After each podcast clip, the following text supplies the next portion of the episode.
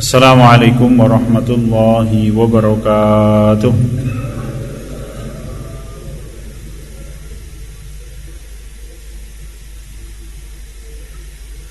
الحمد لله رب العالمين. إن الحمد لله نحمده ونستعينه ونستغفره ونعوذ بالله من شرور أنفسنا ومن سيئات أعمالنا. من يهده الله فلا مضل له ومن يضلله فلا هادي له.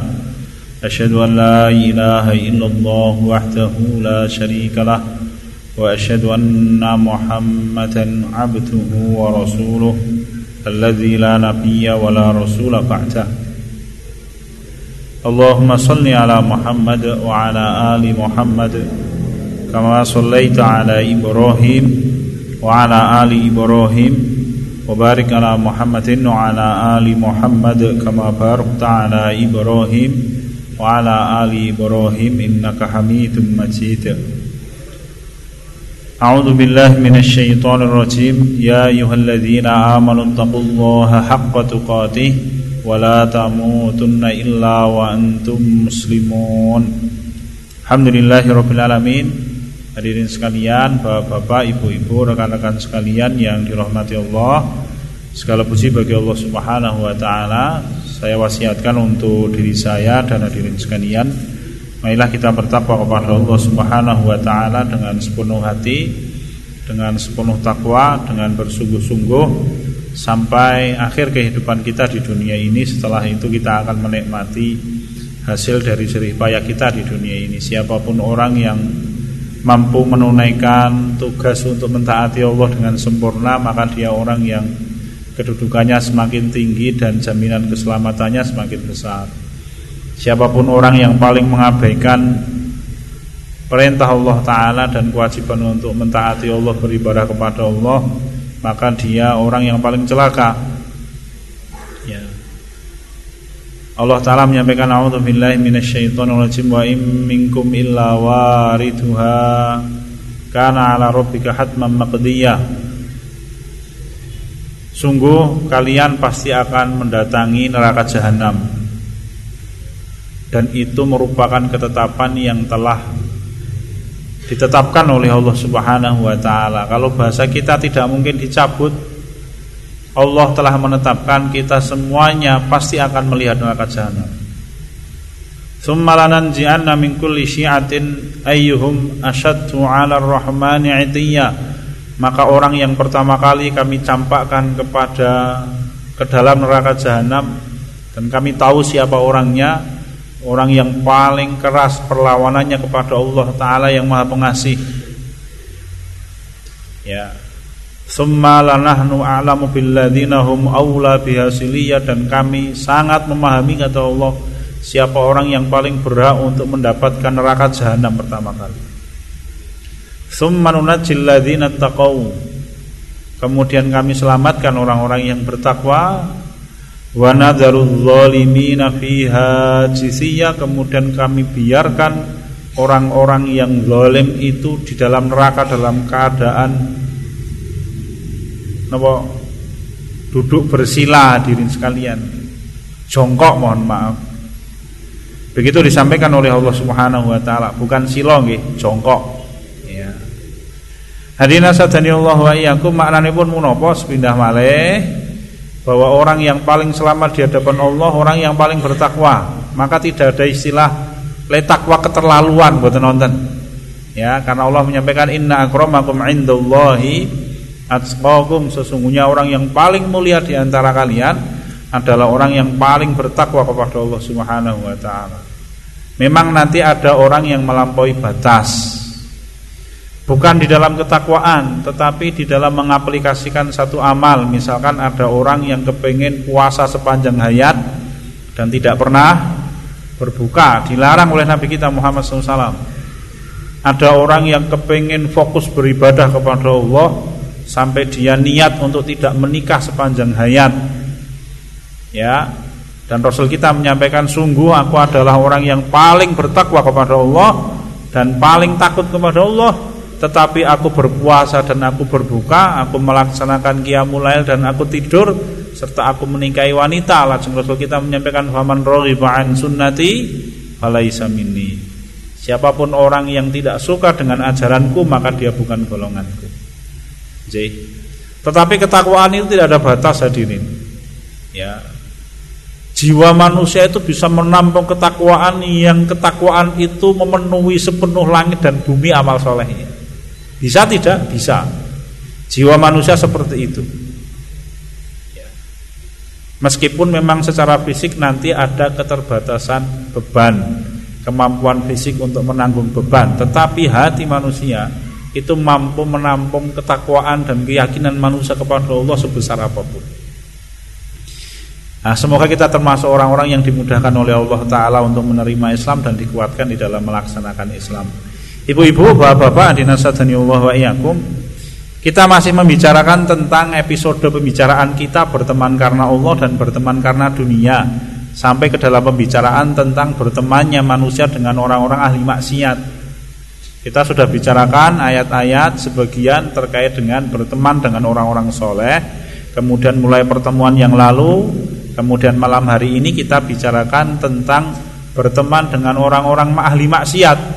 Dan rupanya kalau saya pribadi dicari-cari justru Allah Ta'ala itu lebih banyak menyampaikan tentang akibat buruk orang yang berteman dengan ahli maksiat. Apa hikmahnya agar manusia tahu kejahatan dan keburukan yang ditimbulkan ketika seorang manusia berdekat-dekatan, bergaul, bercampur menjadikan teman akrabnya ahli maksiat. Baik ahli maksiat di kalangan kaum muslimin apalagi orang kafir, ya lebih buruk lagi.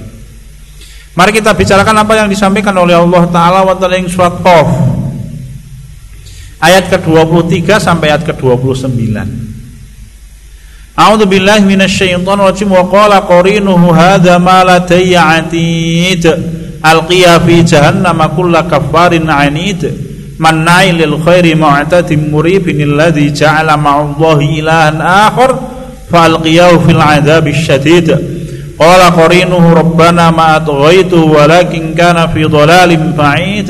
Qala la takhtasimu ladayya wa qad qaddamtu ilaikum bil wa'id. Ma yubaddalu al-qawlu ladayya wa ma Allah taala ngendika satu qala ma 'atid. Dan yang menyertainya setiap saat banyak ulama menyampaikan itu malaikat pencatat amal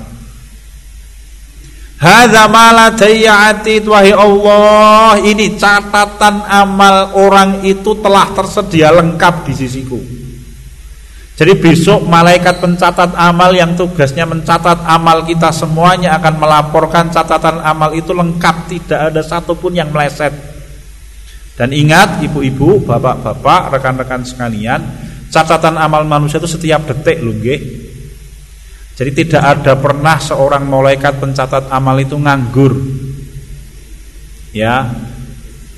Kalaupun toh dia tidak mencatat maka sekedar rufi al kolam sekedar pena itu diangkat oleh malaikat. Ning malaikatnya tetap nyegang pena dan megang buku catatan amal. Maka bahasanya Rasul itu hanya rufi al kolam, penanya diangkat. Jangan pernah ada di antara kita punya bayangan nek kita sedang tidur kate bal-balan misalkan. kate ngopolo tetek neng pinggir jalan ndak begitu. Mereka makhluk yang diciptakan oleh Allah untuk selalu mentaati Allah. Kalau pekerjaannya berhenti karena orangnya tidur atau orangnya pingsan atau tiba-tiba orangnya gila misalkan, maka malaikat itu hanya akan mengangkat penanya. Dia akan memegang buku catatan nih Dingatan dengan Bapak. Mungkin kalau kira-kira kita begitu. Ya. Kalau panjangan membaca hadis ya, hadirin sekalian, wonten ing kitab uh, Al-Jawabul Kafi liman sa'alan dawa isyafi punika Kanjeng Nabi kita Muhammad SAW disebutkan oleh Imam Ibnul Qayyim Al-Jauziyah tentang malaikat Israfil.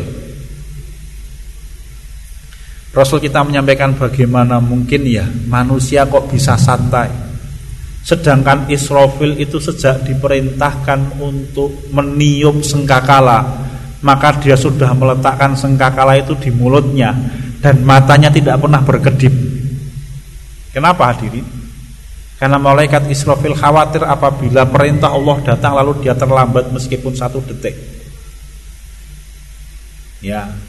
Jadi malaikat Israfil alaihissalam sang peniup sengkakala begitu diberikan tugas tugasmu niup trompet ping telu ming ping telu loh bapak ibu ibu hanya tiga kali ya dan betul-betul hanya tiga kali itu sedak diciptakannya malaikat Israfil apa yang dia kerjakan? Trompet diletakkan di mulutnya. Dan dia tidak pernah iseng. Tes tes. Satu dua tiga. Tidak pernah Pak bayangkan kalau misalkan malaikat tes gitu. Wundunya saya sini bubrah diri sekalian. Ya Qala qarinihu hadha ma lataya lataya atit alqiya fi jahannam kulla kaffarin anid. Manna'i lil khairi mu'tatim muribin alladhi ja'ala ma'allahi ilahan akhar fa alqiyahu fil adzabi syadid Ketika malaikat telah menyampaikan wahai Allah buku catatan amalnya telah kami persiapkan. Siap sedia lengkap. Bahasa kita mungkin maka Allah taala memerintahkan kepada malaikat alqiya fi jahannam kulla kafarin anid. Lemparkan olehmu wahai malaikat berdua ke dalam neraka jahanam semua orang yang sangat ingkar dan keras kepala. Kenapa berdua? Nanti disebutkan oleh Allah di ayat belakangnya. Qala qarinuhu dan setannya berkata yang dilemparkan oleh Allah adalah manusia dan setan yang menggodanya. Ya Niki memakai wayal-wayalan di hadapan Allah Subhanahu wa taala. Mari kita bicarakan. Lemparkan olehmu wahai malaikat berdua ke dalam neraka semua orang yang sangat ingkar dan keras kepala. Dilemparkan nggih Bapak. Mboten disumanggake. Sumangga mlebet neraka ngatos-atos nggih suku kiwase mboten hadirin. Awas nek kepleset lho Mas, ngatos-atos. Riko-riko rada jero riko-riko ndak begitu. Ya kalau Allah taala wonten ing surat Al-Alaq li ngendika napa? Kalla la illam yantahi lanasfa'am bin nasiyah kata Allah. Jangan begitu wahai manusia, hentikan kedustaan kalian kepada ayat-ayat kami. Kalau orang-orang itu tidak berhenti mendustakan ayat-ayat kami, lanasfa'am bin nasiyah akan kami seret ubun-ubunnya orang itu. Nasiyatin kadhibatin khotiyah Allah Ta'ala ngendiko siapa ubun-ubunnya orang yang suka mendustakan ayat-ayat kami lagi banyak berbuat dosa dan kesalahan kata Allah. Maka Allah menyampaikan al-qiyah lemparkan. Caranya dos pundi? Dipegang ubun-ubunnya kemudian dilemparkan oleh malaikat ke dalam neraka jahanam. Kenapa dilemparkan? Karena tidak ada orang yang suka rela masuk neraka jahanam. Semuanya nek bahasa kita berot-berot bapak-bapak Nggih. Merot-merot niku basa Indonesiane napa nggih? Espok meronta-ronta. Ah, kecekel niku. Ya. Menawi wonten ing surat Ar-Rahman, Allah taala mengendika fayu'khadhu bin nawasi wal aqdam. Maka para penghuni neraka itu dilemparkan dengan dipegang ubun-ubunnya atau kakinya melayu ke sikel kecekel ubun-ubun lemparkan ubun-ubun ke saut sikil sikil dibuanteng oleh malaikat. Naudzubillah sama naudzubillah semoga bukan episode kita tapi ini pasti terjadi. Allah yang ngendika dan bagi Allah cukup. Wa billahi syahida dan cukuplah Allah menjadi saksi. Ketika Allah menyampaikan begini maka yang menyampaikan itu penguasa alam semesta lu hadirin. Ya tidak main-main maka ingat ini Bapak-bapak, siapa atau orang yang pertama kali dilemparkan ke dalam api neraka? Ya. Kafarin anid. Orang yang sangat ingkar kepadaku kata Allah. Dan orang yang keras kepala. Dikuandani ngeyel. Orang yang sangat ingkar kepada Allah itu mengingkari satu ayat dianggap mengingkari seluruh Quran. Apa tuh minuna bi ba'dil kitabi wa takfuruna bi ba'd? Fama jazaa'u may yaf'alu dzalika minkum illa khizyun fil hayati dunya wa yaumal qiyamati yuradduna ila asyaddil adzab. Meskipun memang nanti di antara orang-orang yang ingkar itu pancen yang mengingkari luar biasa. Abu Talib itu mengingkari Allah Ta'ala dan Rasulnya maka dia tidak mau masuk Islam Tetapi kekafirannya Abu Talib berbeda dengan kafirnya Abu Lahab meskipun mereka saudara kandung. Ya. Karena ini adalah pamannya Nabi Muhammad yang tidak mau masuk Islam. Rasul kita punya paman yang menjadi seorang ulama besar ya kaum muslimin siapa Abbas bin Abdul Muthalib. Abbas bin Abdul Muthalib punya adik namanya Hamzah bin Abdul Muthalib. Mereka sama-sama pamannya kanjeng Nabi kita Muhammad SAW yang menjadi seorang pembela Islam besar. Siapa yang lebih mulia? Hamzah. Kemudian baru kakaknya Abbas bin Abdul Muthalib. Jadi maksiat itu bertingkat-tingkat sebagaimana amal soleh juga bertingkat-tingkat. Jadi orang yang pertama kalau yang paling keras penentangannya kemudian keras kepala Manailil khair, orang yang suka menghalangi orang melaksanakan kebajikan. Atau satu ibu-ibu. Diingatkan, ada loh di sekitar kita. Kalau kita insya Allah bukan, tapi ada di sekitar kita itu orang yang apabila melihat orang mulai bertobat dan kepengen dadi wong ape, mesti dinakali. Dingregoli, Bapak-bapak. Piye carane pokoknya ora gelem, ora ora dadi tobat. Nggih. Bu kadang-kala dengan bahasa yang tidak nyaman. Ngomong mas neng masjid yo golek pangan pemengan dan lain-lain bahasanya. Ya.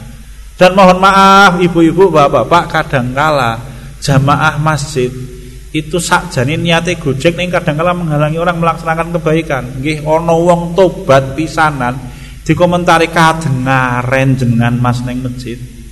Ban niku kapok hadirin. Kok jenengan ngertos ada kasus Bapak-bapak. Kalau diceritani oleh rencang kula, preman belum lama ya dirin. Tobat rajin ke masjid langsung dikomentar jamaah, wah kadengaren jenengan Mas ketok neng masjid. Kok kapok oleh Bapak-bapak. Ya. Hati-hati loh. Hati-hati. Kadangkala sikap kita itu menggagalkan orang untuk bertobat. Ya.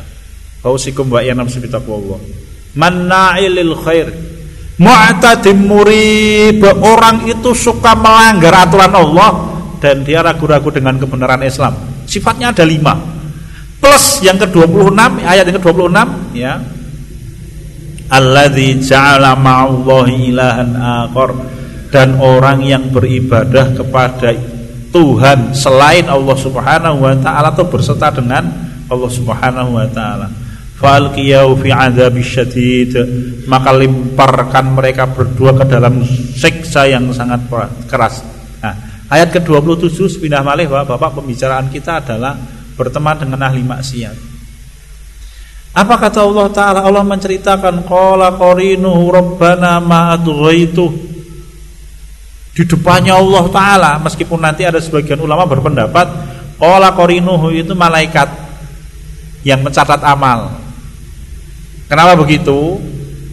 Ada sebagian sahabat menceritakan bahwa ayat ini turut berkenaan dengan As bin Wa'il. As bin Wa'il itu bapaknya Amr bin As radhiyallahu anhu.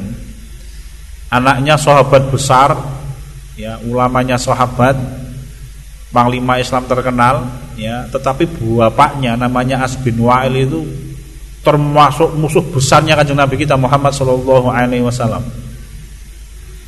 Kalau Walid bin Mughirah, bapaknya Khalid bin Walid, itu menjadi sombong karena kekuasaan. Gampangannya kalau kita dia presidennya. Kalau Abu Jahal itu sombong kenapa? Karena keperkasaannya.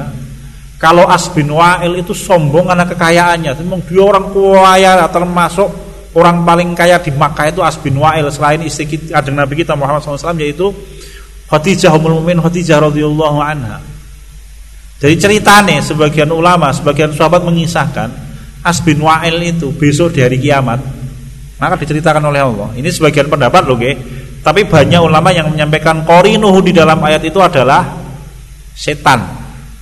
Tapi kita bicarakan dulu cerita yang lain, gitu. Jadi sebagian sahabat menyampaikan As bin Wa'il itu ketika diberikan kepada dia buku catatan amal maka As bin Wa'il itu di hadapan Allah bisa-bisanya dia menuduh malaikat pencatat amal itu telah terlalu berlebihan di dalam mencatat amalnya. Kok ya iso kula gumun nggih. Dino kiamat nih apa? Jadi ketika buku catatan amalnya diterima oleh Asbin Wa'il, Asbin Wa'il itu berani menyampaikan wahai Allah malaikat telah mendolimi saya ini. Berlebih-lebihan mencatat amalnya ini. Ya. Maka kemudian malaikat pencatat amal mengatakan ma'at ghaitu wahai Allah aku tidak pernah berlebih-lebihan. Ya. Aku tidak pernah berlebih-lebihan di dalam mencatat amal. Persaksian siapa yang diterima oleh Allah? Ya persaksiannya malaikat. Was bin Wa'il ini orang yang ingkar kepada Allah Ta'ala. Itu salah satu pendapatnya sebagian sahabat Rasul kita Muhammad SAW. Ya. Tetapi banyak ulama yang menyampaikan qala qorinuhu di dalam ayat ini adalah setan yang menyesatkan orang itu. Qala qarinu rabbana ma adghaitu walakin kana fi dhalalim ba'id.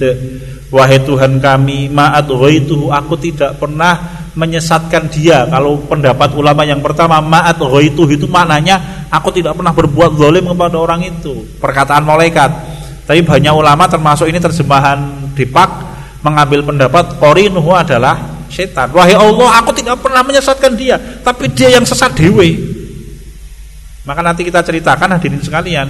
Kalau ini kalau matur ya setelah ayat ini Allah itu menceritakan bahwa iblis itu khutbah seseorang yang dino kiamat.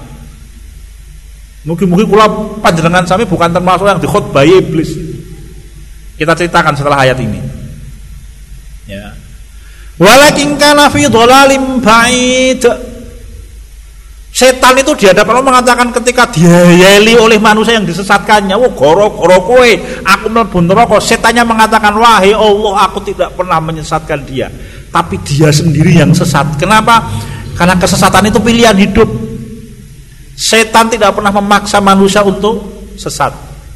Ayatnya mana? Nanti kita ceritakan setelah ini. Maka Allah menjawab, la tahtasimu ladayya. Wis to. Wa qad qaddamtu ilaikum bil wa'id. Aku telah menyampaikan kepada kalian ancaman sejak dulu. Ma yubaddalul qaulu ladayya. Putusanku tidak akan pernah berubah. Piye? Kalian berdua masuk neraka maka diceritakan di ayat ke 24 Al-Qiyah dilemparkan setelah itu oleh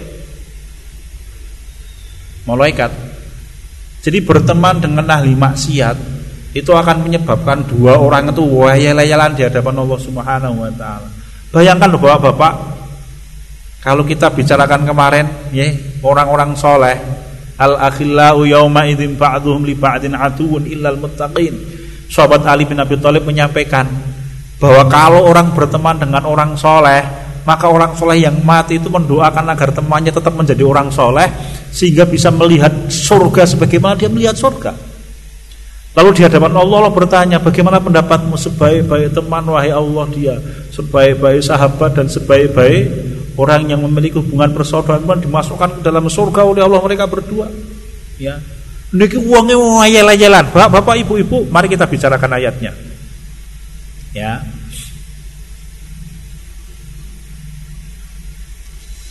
Ayat ke-22 surat Ibrahim. Nah, ayat ke-21-nya kita bicarakan pertemuannya kan teman. Kalau aku pengen matur ini dulu. Allah Ta'ala menyampaikan wonten ing surat Ibrahim ayat ke-22. Ini khutbahnya iblis. Kita memohon perlindungan kepada Allah semoga kita bukan orang yang dikhotbahi iblis nih. Ya, Bapak-bapak. Sok oleh khutbah piye piye caes komen Allah menceritakan iblis khutbah.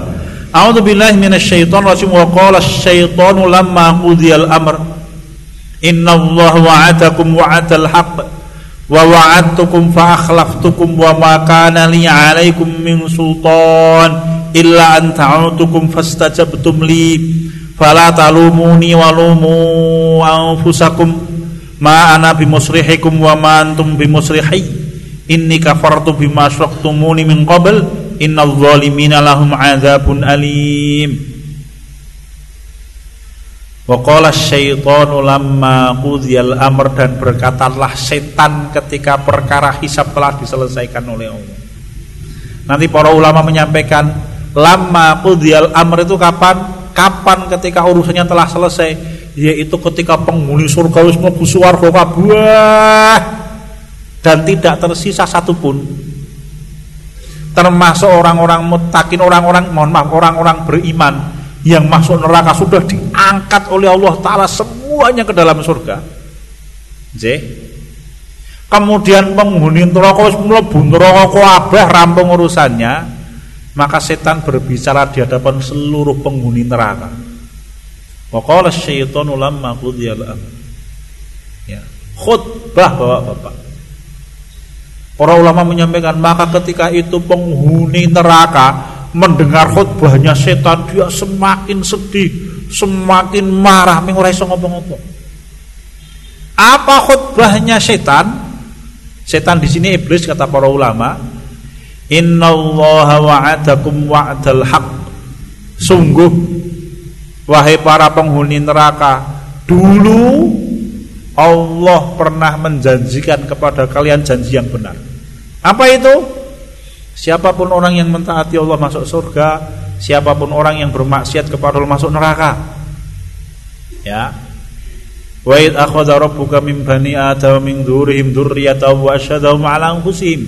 Imam Syafi'i rahimahullah ketika maknai ayat itu dan ingatlah ketika Tuhanmu mengambil persaksian atas diri kalian anak Adam ketika ada di dalam perut ibu-ibu mereka. Apa kata Imam Syafi'i?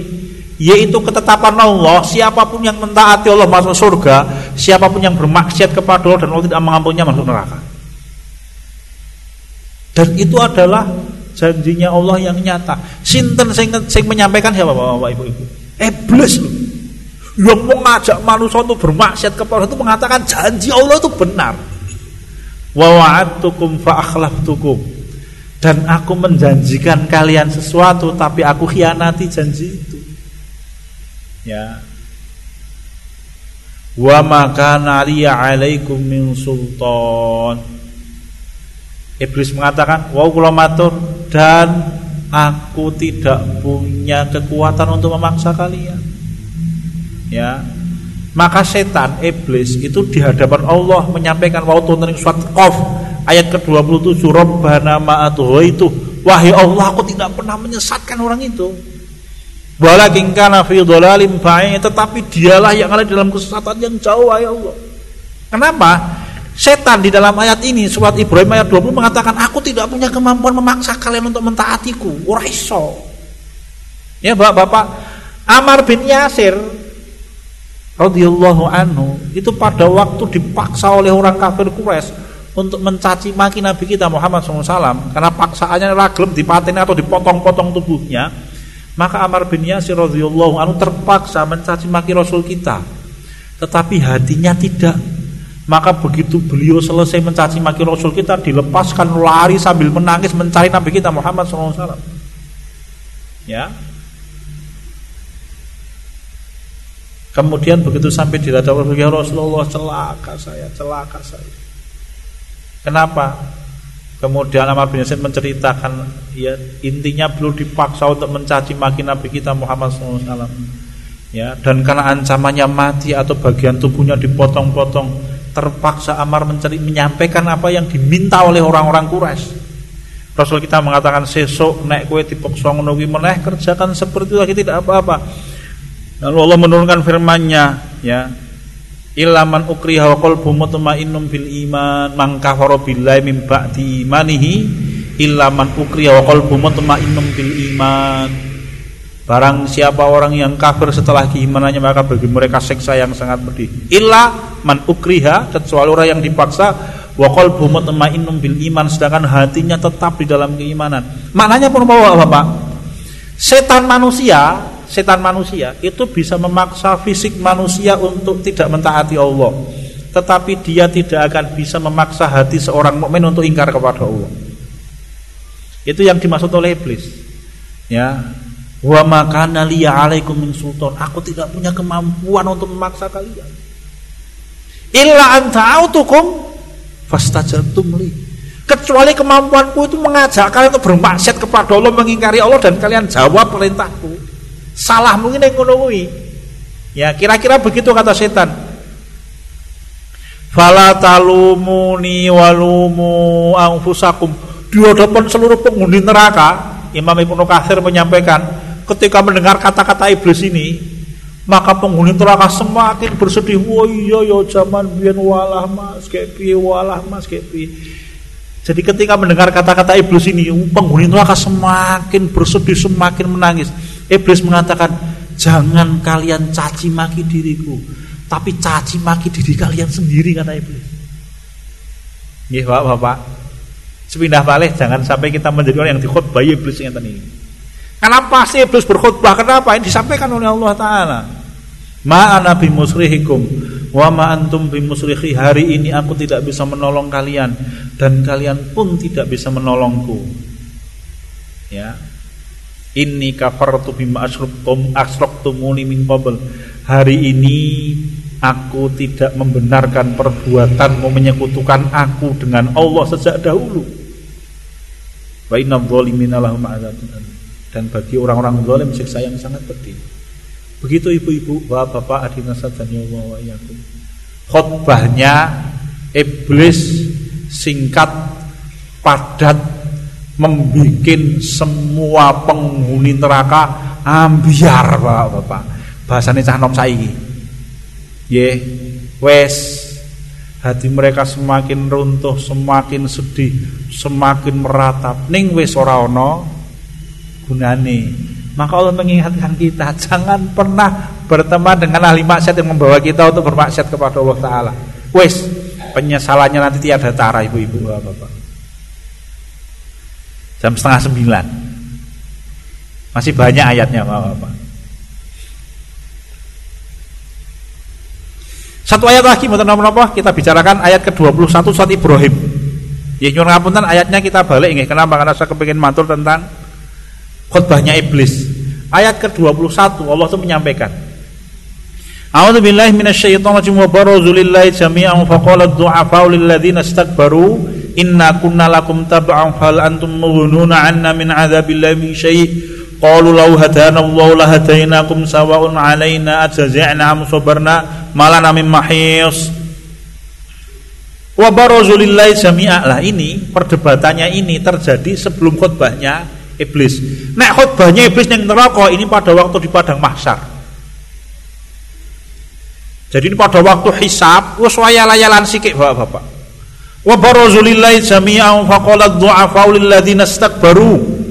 Maka ketika mereka semuanya dikumpulkan di padang mahsyar untuk menghadap kehadiran Allah taala, maka berkatalah orang-orang yang lemah kepada orang-orang yang sombong. Para ulama lu tafsir menyampaikan berkatalah para pengikut kepada pemimpin-pemimpin mereka yang menyesatkan mereka untuk bermaksiat kepada Allah Subhanahu wa taala. Inna kunna lakum taba'an fal antum mughnuna anna min adzabillahi min syai' Sungguh kami dahulu hanyalah pengikutmu. Aku ben melu-melu ya, Mas. Nggih, bengi-bengi tok jak mlaku nggih to mojok desa eh jebule njiko peleme tanggane misalnya. Aku ming melu Mas. Aku kira melu menek. Aku ora melu ngopo-ngopo. Aku ming nyili senter to kae rong dompol terusan ya. Berarti orang yang bersekutu di dalam bermaksiat kepada Allah taala. Bapak ibu-ibu ingat loh. Rasul kita itu ketika menyampaikan tentang Homer ya.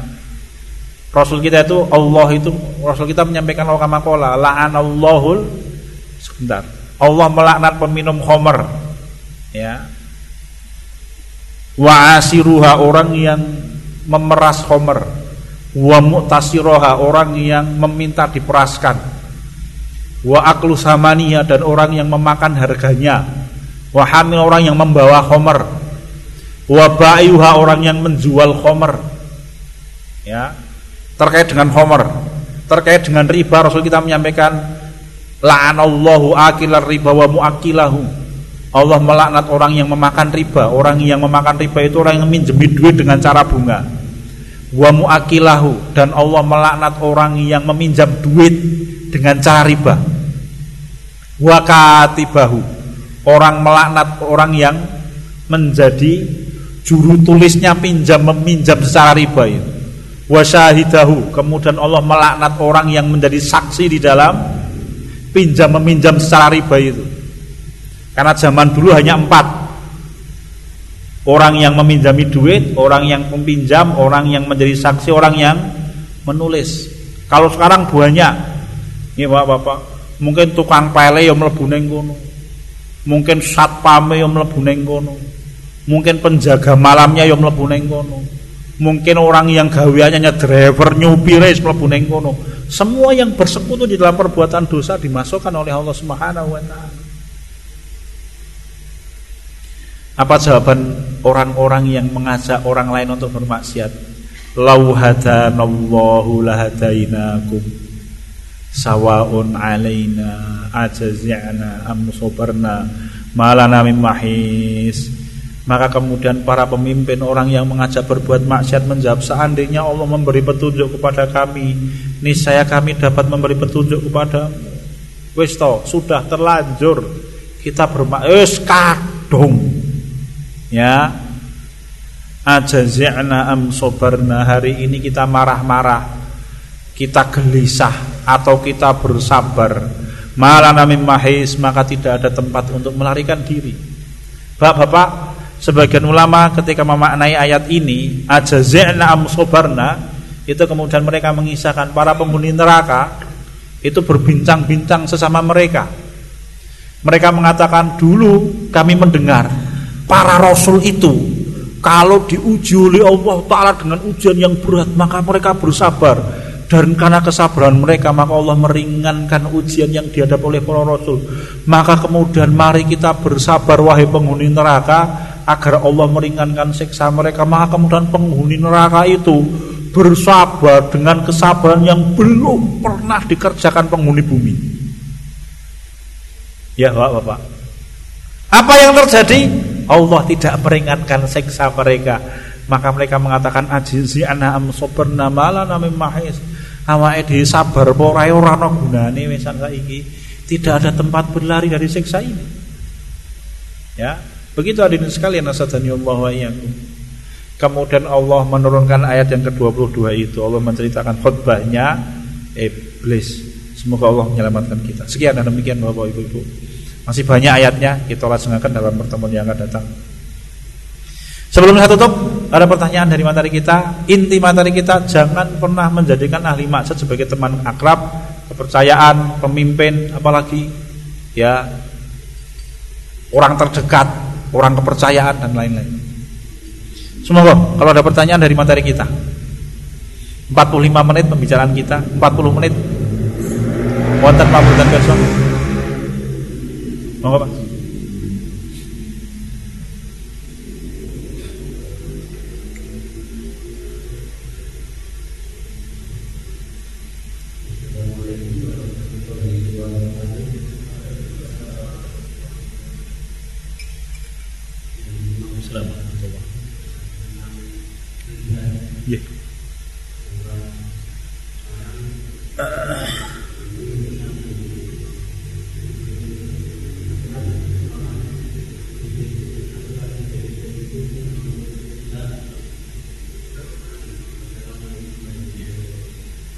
Assalamualaikum warahmatullahi wabarakatuh.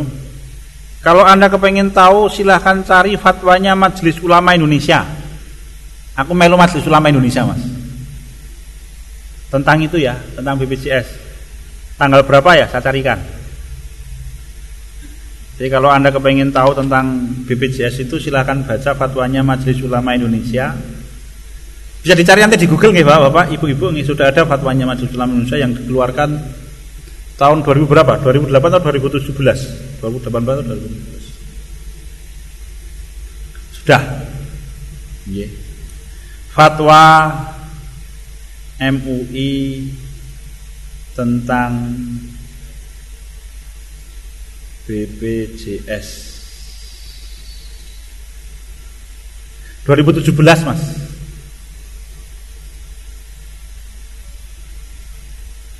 Eh Sebentar, bukan 2012, 2015. 2015 bulan Juli. Monggo dicari. Itu nggih. Kalau Anda kepengen membaca ini Tempo 30 Juli 2015. Ini alasan MUI beri fatwa haram BPJS kesehatan. Silakan dibaca di Tempo ini. Tahun 2015 bulan Juli 30, tanggal 30. Mangkatan ya Mas. Silakan dibaca nanti lengkap fatwanya MUI. Di sini sebutkan alasan-alasannya. Ada yang lain? Monggo Mas.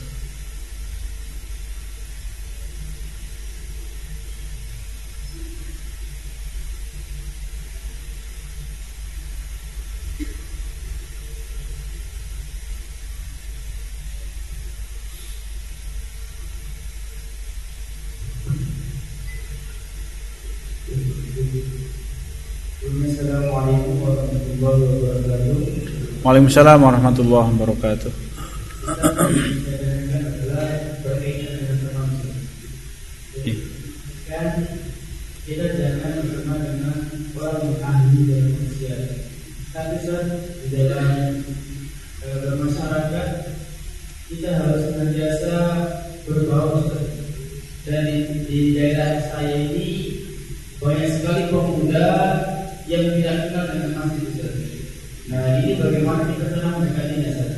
Sedangkan teman-teman saya ini hampir ya saya katakan ahli konsep sering dua malam dan yeah. Kalau kita menjauhinya, otomatis kita juga kenalan karena kita di desa tersebut gak ada yang mengingatkan itu gimana kalau ya, Syukran Wassalamualaikum warahmatullahi wabarakatuh. Waalaikumsalam warahmatullahi wabarakatuh. Kita harus berbaur dengan masyarakat sedangkan masyarakat dalam keadaan tidak baik. Bagaimana cara mendekatinya? Ada satu hal yang perlu kita pahami bahwa bapak-bapak, ibu-ibu, rekan-rekan sekalian yang dirahmati Allah, kalau kita meninggalkan lingkungan yang buruk demi menyelamatkan agama dan keimanan kita, maka pasti kita nanti akan mendapatkan ganti yang lebih baik. Dan itu disampaikan oleh Allah Taala di dalam firman-Nya Surat At-Taubah. Ayat ke berapa nggih? Allah menyampaikan a'udzubillahi minasyaitonir rajim wa may yuhajir fi sabilillah yajid fil ardi muraghaman katsiran wa sa'ah. Siapa pun orang yang berhijrah di jalan Allah Subhanahu wa taala maka dia akan mendapatkan di muka bumi ini muraghaman katsiran wa sa'ah. Dia akan mendapatkan murahumang katsira wasa'ah. Rezeki yang banyak dan keluasan. Jadi tidak usah khawatir menawi panjenengan mencari teman orang-orang soleh ya maka kemudian anda menjadi orang yang tersingkir dari dunia ini tidak anda akan mendapatkan ganti jauh lebih baik ini prinsip pertama yang panjenengan harus pegang tugas kita adalah menyelamatkan keimanan kita di hadapan Allah Subhanahu wa taala yang kedua, kita punya tugas untuk berdakwah. Ya. Dakwah silahkan dikerjakan dengan semua cara selama cara itu tidak diharamkan oleh Allah Ta'ala Misalkan begini Panjenengan punya teman Gawiane mabuk Boleh tidak kita duduk-duduk bersama dengan orang itu ketika mabuk? Tidak boleh Kata Allah innakum idza Kalian sama dengan mereka kalau kalian duduk-duduk bersama dengan orang mabuk Lalu kapan kita berdakwah? Kita berdakwah ketika mereka tidak mabuk. Ya, dekati dakwai mereka. Kapan ketika mereka tidak mabuk? Pada waktu rekan-rekan kita sedang minum oh minum minuman keras padha mabuk. Nonton video porno misalkan. Boleh tidak panjenengan duduk di sana meskipun jenengan orang nonton, jenengan maca Quran misalkan. Boleh tidak? Innakum idza mithluhum kata Allah kalian sama dengan mereka. Lalu kapan kita berdakwah ketika mereka tidak nonton video porno? J. Apalagi wis. Ya. Jadi monggo kalau sarana mendekati umat silahkan dengan cara apa pun. Panjenengan ngejak bal-balan, panjenengan ngejak pit-pitan, jenengan ngejak toreng, jenengan ngejak repling, jenengan ngejak daki gunung sing penting tidak diharamkan oleh Allah Subhanahu wa taala, silahkan ya karena semua cara itu selama tidak haram boleh wasilatul dakwah itu apa saja silahkan banyak caranya gitu jangan yang masjid nopo nyate kelatak misalkan malam ahad misalkan boleh saja Nge. langsung pengajian kalau anak-anak muda biasanya agak susah nge.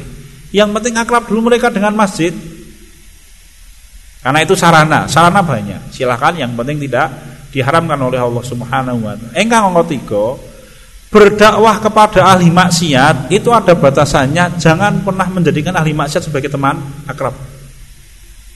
Jangan sampai dengan alasan dakwah itu justru kita lebih sering dekat dengan ahli maksiat daripada dengan orang soleh. Salah itu nanti mas. Ya. Karena memang konsepnya dakwah berarti lingkungan panjenengan itu lingkungannya orang soleh. Tapi kadang-kala panjenengan menyapa ahli maksiat untuk mendakwai mereka. Jangan nanti lingkungan kita lingkungannya ahli maksiat, kadang-kala kita berkumpul dengan orang-orang soleh, justru kuali itu nanti. Ya justru kuali jadi misalkan panjenengan ketemu dengan rencang-rencang panjenengan yang sukanya tetek neng pinggir jalan misalkan.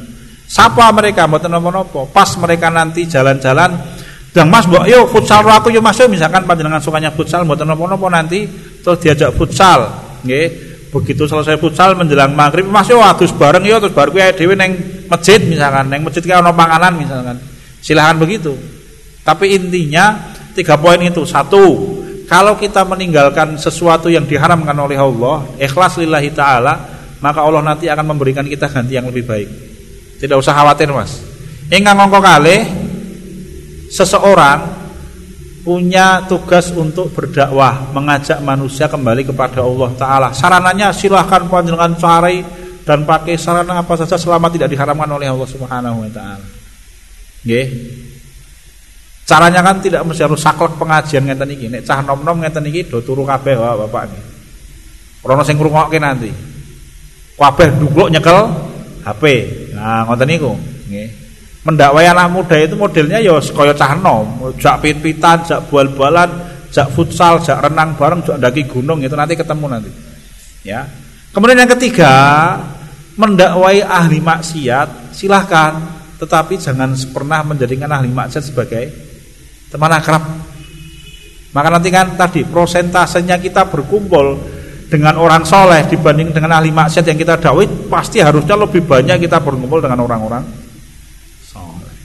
Ngatain nih mas. Ada yang lain? Satu pertanyaan lagi, 45 menit ini baru 45 menit, belum satu jam Bapak. Sekap? Sekap nggih? Sekian dan demikian Bapak-bapak, Ibu-ibu yang sangat keluar-keluarkan insyaallah kita laksanakan dalam pertemuan-pertemuan yang akan datang. Kalau ada perkataan yang tidak berkenan, saya mohon maaf sebesar-besarnya. Oh ya, baru satu yang kelepasan. Mengingatkan orang itu lebih baik dengan cara yang halus, Mas. Ada yang kelupaan, ya. Mengingatkan orang itu lebih baik dengan cara yang halus, dengan cara yang penuh rasa hormat. Jangan pernah menegur orang di hadapan orang banyak. Kalau Imam Syafi'i rahimahullah menyampaikan, menegur orang di hadapan orang banyak itu mengungkapkan aib dan rahasianya orang. Biasanya orang yang ditegur di hadapan orang banyak tidak akan berubah. Mentambah sengit itu biasanya mas. Kalau mau menegur seseorang tunggu sampai dia sendirian diingatkan berdua. Karena kalau mengingatkan orang di hadapan orang banyak itu mengungkap aib orang itu nanti. Begitu nggih. Sekian subhanakallah wa bihamdika asyhadu an la ilaha illa anta astaghfiruka wa atubu ilaik. Walhamdulillahirabbil alamin. Assalamualaikum warahmatullahi wabarakatuh.